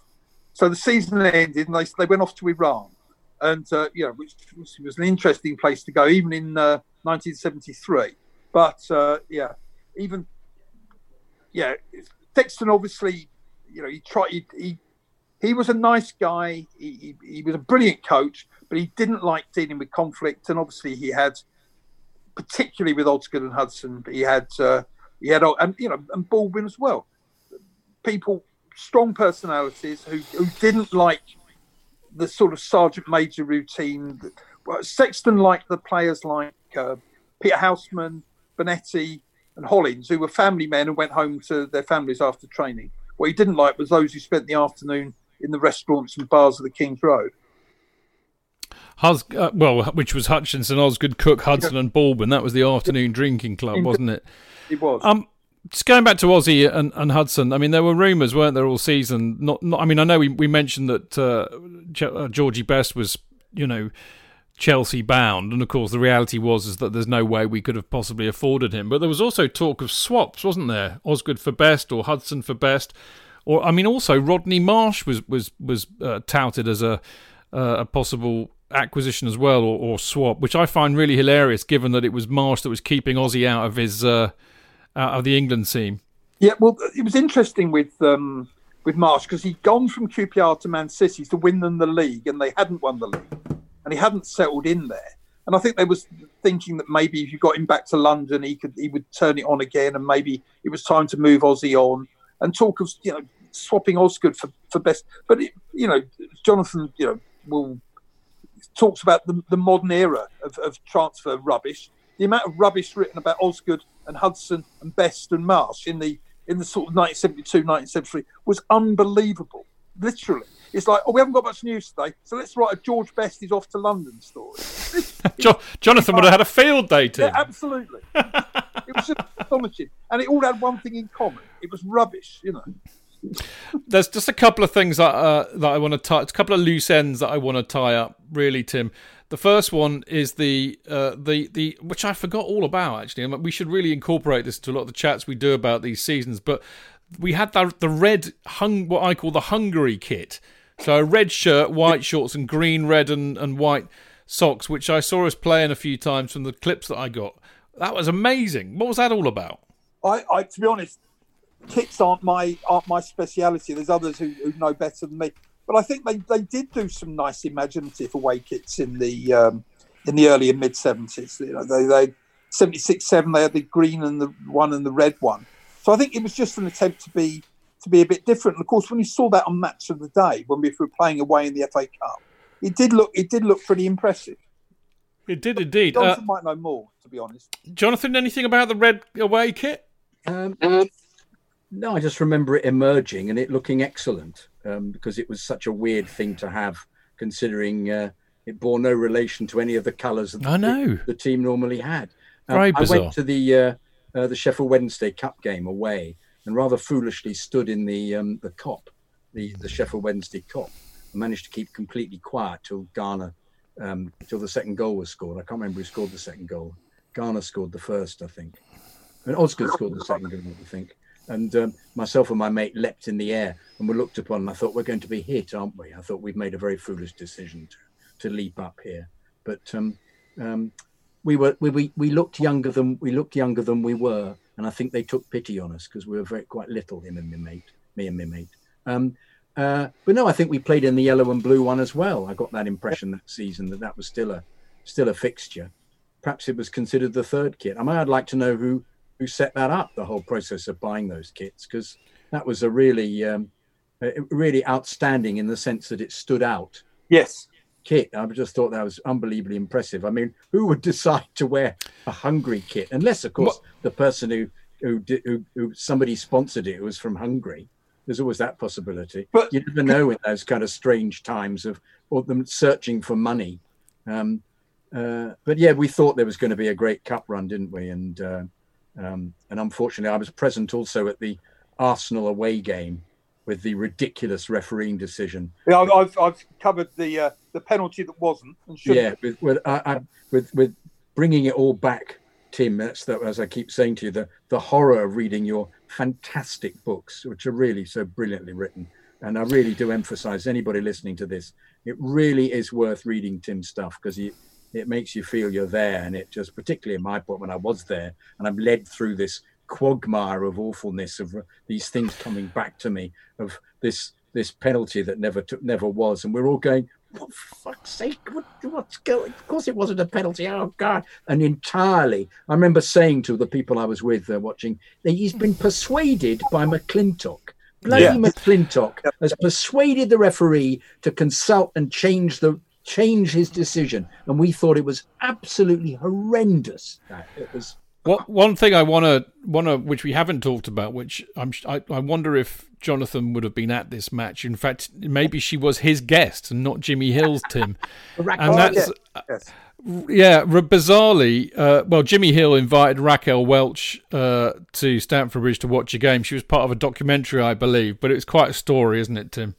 It is quite a story. I mean, Hang on a minute before we start it. For those of you who are under fifty, Raquel Welch was probably the preeminent kind of supermodel actress type of her time, wasn't she, Tim? she was indeed. And we were playing Leicester, and she was Jimmy Hill's guest, and they were sitting, I think, in the old North Stand. And but it was it was all. They were two biggest self publicists in England at the time were Raquel Welch and Jimmy Hill. So you put the pair of them together. One had a prominent chin. Yeah, indeed. I'm not. Yeah, I won't go any further with that one. But, um, anyway, she was there. The TV cameras were on her. Chelsea thought it would be good PR, but you know, she left. I think with about half an hour to go, and walked along the the touchline because the uh, East Stand had been demolished, and was sort of shouting, "Come on, Ossie!" with the cameras on her, and you know, it was it was just a complete nonsense, and. and I think the, the, the fact the TV liked it because the big match showed it obviously because Jimmy Hill worked for ITV, and you know, they all liked it. But the, he- they got slaughtered. Chelsea got slaughtered in the press for this trivialisation and using the whole thing. It was to publicise her new film Hannie Caulder or whatever it was, and and Hill got really upset. No, no, she's a real football fan, and it was more to her than just publicity. And it, I mean, it got a load of publicity for Chelsea, but I mean, others may have a different take, Jonathan, but it didn't seem to be like particularly good publicity. It's No, just embarrassing, you know. No, I agree completely. And I remember I was there, but it was all because she walked down from the north stand down by the old east stand. It was too Yeah. far away because we were in the west stand. So we were trying to work out what was going on. Actually, I remember saying, "Oh, it's, uh, oh is, is it Raquel Welch?" We're all going, "Is it Raquel Welch? Is that Jimmy Hill there?" Because we're we're we're, we're the, say the other side of the pitch. We're halfway up the west stand. Um, but yeah, it was. Uh, it, it sort of went. It, and then the game carried on, and we we just watched it. But it was a kind of distraction. But as a fan, there, it wasn't. I think they were saying. Um, uh, uh, some people were saying it was a. It was, you know, hugely distracting for the players. But I'm. I, I got the impression that they were quite pleased to see her. Actually, I don't think it was wasn't distracting in a in a negative way. You know, they went, "Oh, who's that? Who's that rather attractive model on the side? You know, um, who looks like Raquel Welch?" Um, it was um, it was just an incident, and she just wandered down the side of the pitch for about five minutes, and uh, But she got photographed in a Chelsea shirt. yeah, she did ultimately. Yeah, of course she always did. about It and was always that, having. that. The idea was that Oscar was supposed to have had an affair with her, but I thought that was Yeah, a load of rubbish. Yeah, that was that, that All set me up. low- lonely at the time. And I think Hugh McIlvanney, poor sort of, who was the, who was probably the preeminent journalist at the time. I think he, he he rubbished that one. He said it was just a publicity stunt for her and for Hill, which it was. You know. Yeah. Mhm. Well, there you go. Classic Chelsea in many respects, uh, and uh, I mean an interesting season, even though it was ultimately disappointing. But uh, uh, I have thoroughly enjoyed that trip down memory lane. Tim, I mean, not we've Jonathan and I, as we've been saying all show, we've just absolutely loved reading your book. But to have you on the show talking about it as well, with the the, the pool of knowledge that you've gained. Uh, from being from being around, you know, around then, and also, you know, writing the book has been absolutely brilliant. So, thank you very, very much. You're very welcome. Right, now, uh, of course, it's time for a quick break.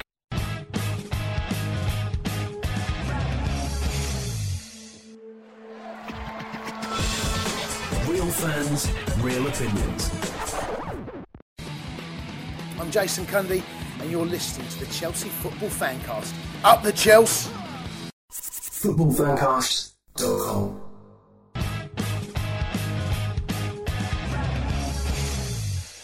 Okay, welcome back. This is the Chelsea Fancast, and uh, you're listening to me, Stamford Chidge, uh, Mr. Jonathan Kidd, Hello. and uh, the absolutely marvellous Tim Rolls. Uh, Hello.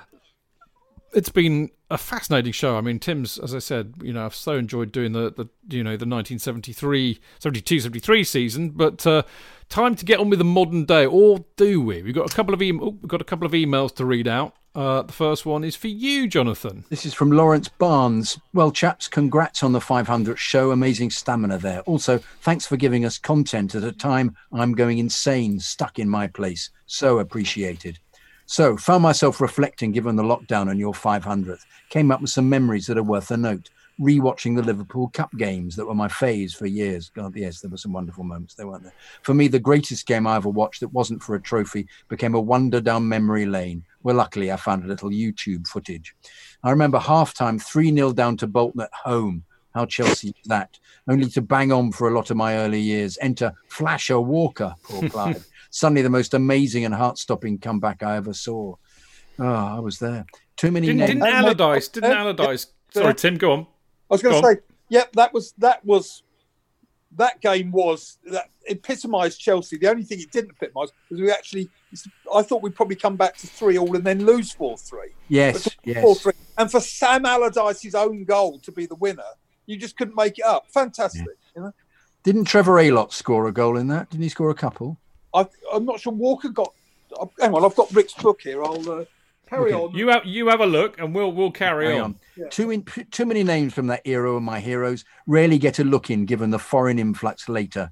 I love Drogba, Zola, and Hazard. Don't we all? Don't we all, Lawrence? But as a kid, the late, great Bonetti, yeah, Chopper, Gary Locke. Is Gary Locke, uh, such an unsung player, wasn't he, ultimately? Kenny Swain, best backside in the world, Kenny Swain. Ian, according to the woman who sits next to me, anyway, Lynn. Ian Britton, Gary Stanley, yeah, yeah. Um, Butch, Tommy Langley, Mickey Droy, and Stevie Wicks. The love of this club was down to these geezers on muddy pitches and ankle high tackles in Division Two, as, as was. They weren't the good old days for silverware, but it was an era where this lad from Lewis Trust Buildings found the greatest gift of my life, bar my kids. Oh, and another memory. On a newsagent on the Broadway, I bumped into a couple of drunk skinheads after the Bolton win. Got challenged as, the, as to the team of my choice. The test was who played number 10 to Ossie's nine with blonde curly hair. Thank, thankfully, despite shitting myself, I got Chris Garland out and they looked elsewhere for trouble. Oh, now I have a pod with some other old farts to keep me feeling connected. Thank you very much. I, I enjoy being an old fart. Thanks, Lawrence. Feeling connected even this side of the ocean when a ball isn't being kicked. Cheers, lads, and keep it going. Good stuff. It's nice, isn't it, to be able to have that effect. So it is all right being old, Chidge. You can be old. Yep. Some of them, some of them appreciate it. Some, I'll get there one day. yeah, eventually you will. Yeah, but Eventually, yeah, yeah. Um, I just love that. catch up with me though, Chidge. Remember that. Even though yeah I, I keep trying but i'll never ever catch you up on, on this. This is true. I, I, I particularly like that anecdote about being challenged about who, who you supported and having to to name one of the side. You know for somebody like me who's got a memory like a goldfish and being put on, on, on you know under pressure like that that would have been just terrible. But well done lawrence for blurting out chris garland. Um, okay uh, we only have two emails this week. You need to con you know you're not furloughed Stop, you know, get stop what you're doing. Write an email. You you write them, we'll read them out. It's as simple as that. Anyway, this is from the lovely James Gooden, who I had the delight of meeting uh, last year on the uh, the, the World War One battlefield tour, which Alex Churchill organised uh, which was just fantastic fun. And, and James was lovely. We had great fun with him. He says, Hi, Chidge. James from last year's Battlefield tour here. Just wanted to drop you a note to say how much I'm enjoying the, the reviews of the early 70s. I was at boarding school, so didn't get to many games, but I was at both legs of the Tottenham semi final. That was last week's show. Christmas holidays, Orient away, half term, and even the 3 0 Tottenham away game, Easter Holes. I sat in the North Stand once for a League Cup game against Plymouth. Uh, I bet I bet the stand shuddered, James. According to JK, it was a regular occurrence. Good stuff, thank you. I would promise to meet you for a beer at Lord's, but sadly that's unlikely to be happening this summer. All the best, James. I fear on that point, James, you may well be very, very uh, correct. And what a bloody shame. It's not just the football that we're missing, it's going to be the cricket. Tim will be upset with that as well, no doubt. Absolutely. Got my tickets, which I'm not going to be using for test matches at Lords and the Oval. But to be honest, there's bigger things in life. Indeed. Yeah, I mean, I've, I've got a couple of days up at Trent Bridge, apparently. Maybe that'll still go ahead, but I very much doubt it. I actually got, I mean, I, I, I missed the boat for Lords, but I had, you know, as always, nefarious ways of getting hold of a ticket, and I was told by my contact not to bother. Yep. You know, so he knew, he knew. Anyway, never mind. Uh, that, I'm afraid, people, is all we've got time for this week. Um, we will be back next Monday when Jonathan and I will hopefully, Jonathan, be joined by Neil Smith. Uh, who is the author of Where Were You When We Were Shocking? I say hopefully because I haven't actually phoned him up to ask him yet. so I don't, I don't even know if Neil can do Zoom. Can, can we not try it on uh, on Skype? We could try. we can do whatever we want. I, I'm sure Neil will be three, and I mean he is just. I mean, uh, I know that Tim knows Neil fairly well. I mean, he's one of the nicest people you'll meet at Chelsea. He is, and his his anecdotes are just fantastic. Fantastic. Yeah. I, I interviewed him for that book, funnily enough, uh, and he was hilarious. Uh, We spent two and a half hours talking, and we we, we could have done another three. Yeah. Um, and I interviewed him with Mark Meehan for the Eddie Mac book, and he was hilarious. We did that in a pub, which was slightly foolish because we were all absolutely rat ass by the end of the interview, but it was still very good. But Neil's kind of, in a sense, part of my original mob. I mean, he used to knock around with Psycho Phil in the 70s. He was, you know, and Phil and Martin and his boys were who I kind of hooked up with when I came back, you know, many, many years later. So I love Neil to pieces. So hopefully he'll say yes. If he does, uh, we'll obviously be talking about the latest Chelsea news, if there is any, and uh, we'll also be looking back at the 1973 74 season in the 50 Years of Chelsea series, which I can tell you unequivocally was even worse than this season. Calamitous, I think, is probably the word. And as ever, as ever, Tim, we will be drawing heavily on. Just actually as proof, if, if if people don't believe me, I do actually do research. I, I, you know, I've been reading Tim's book. I've been reading Rick's books. I've been watching YouTube clips. I've been doing the groundwork for this. To say that I do nothing before I turn on the mic is an absolute lie, and I won't have it. Uh, but uh, that, Chidge? Nobody. Nobody, I'm making it up as always. You know, I'm making it up. But uh, there we go. So that'll be next week. So I can't wait for that. Now, before that, this Friday, uh, we'll have another edition of My Chelsea with the Right Reverend Tony Glover. Uh, that should be a giggle. I enjoyed enjoyed talking to to, uh, to Tony about that. By the way, Tim, if you're ever free for half an hour or so, sometime in the week, I need to get you down for one of these. They're great fun. Just give me a shout. I'm around, obviously. Yeah, obviously we've all got free time at the moment, so it's, it's okay. But no, they're great fun because it's basically just you talking about how you how you found Chelsea and, and some of your favourite matches and players and that kind. of It's great, Great. fun. Happy to do that. The only thing that's missing with these, as Tony rightly pointed out when I did it with him last Friday, is the fact we don't have beer and a, being in a pub to do it. That would make it perfect, but never mind. Can't have everything. We can always have the beer, just can't have the pub.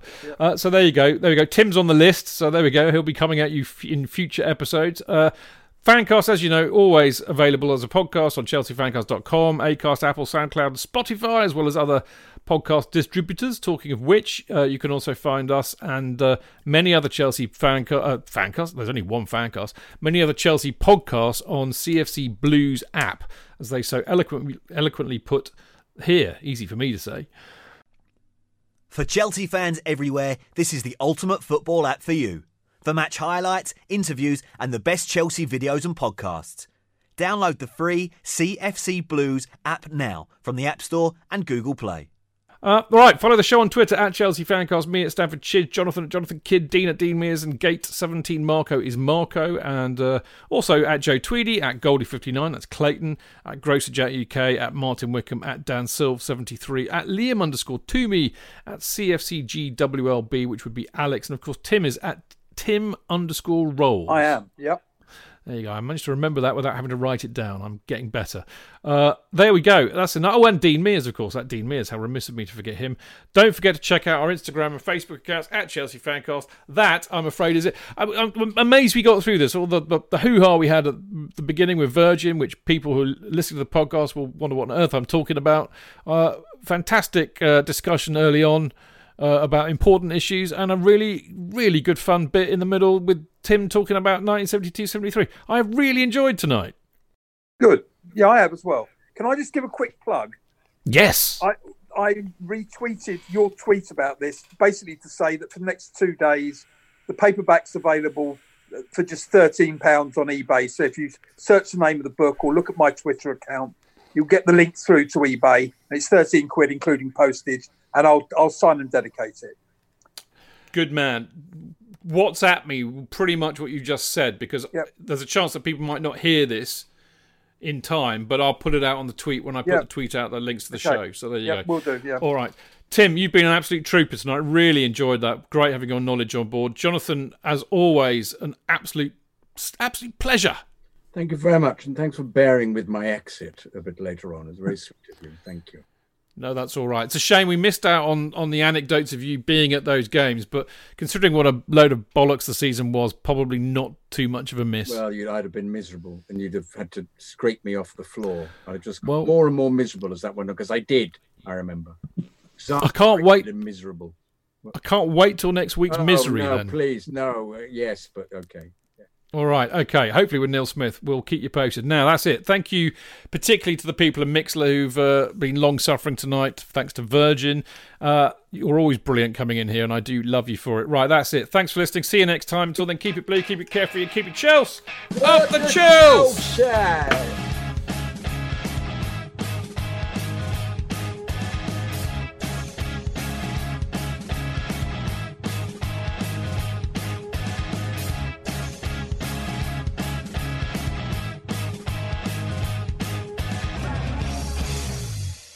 The Talksport Fan Network is proudly teaming up with three for Mental Health Awareness Week this year. Beyond the pitch, beyond the results, we're here to connect fans, getting them to embrace the highs and lows of supporting your club because we're not just fans, we're a team. With two in three football fans having struggled with their mental health, we understand that life off the pitch can present its own challenges. That's why we're committed to ensuring you have the tools to stay connected with your friends and fellow supporters. Take a moment to connect with your mates. A simple text or an open conversation can make a world of difference. And if they don't respond right away, don't hesitate to follow up. Let's all take a moment to talk more than football. It's the 90th minute. All your mates are around. You've got your McNuggets share boxes ready to go. Your mates already got booked for double dipping, and you steal the last nugget, snatching all three points. Perfect! Order McDelivery now on the McDonald's app. You in? At participating restaurants, 18 plus serving times, delivery fee, and terms apply. See McDonald's.com.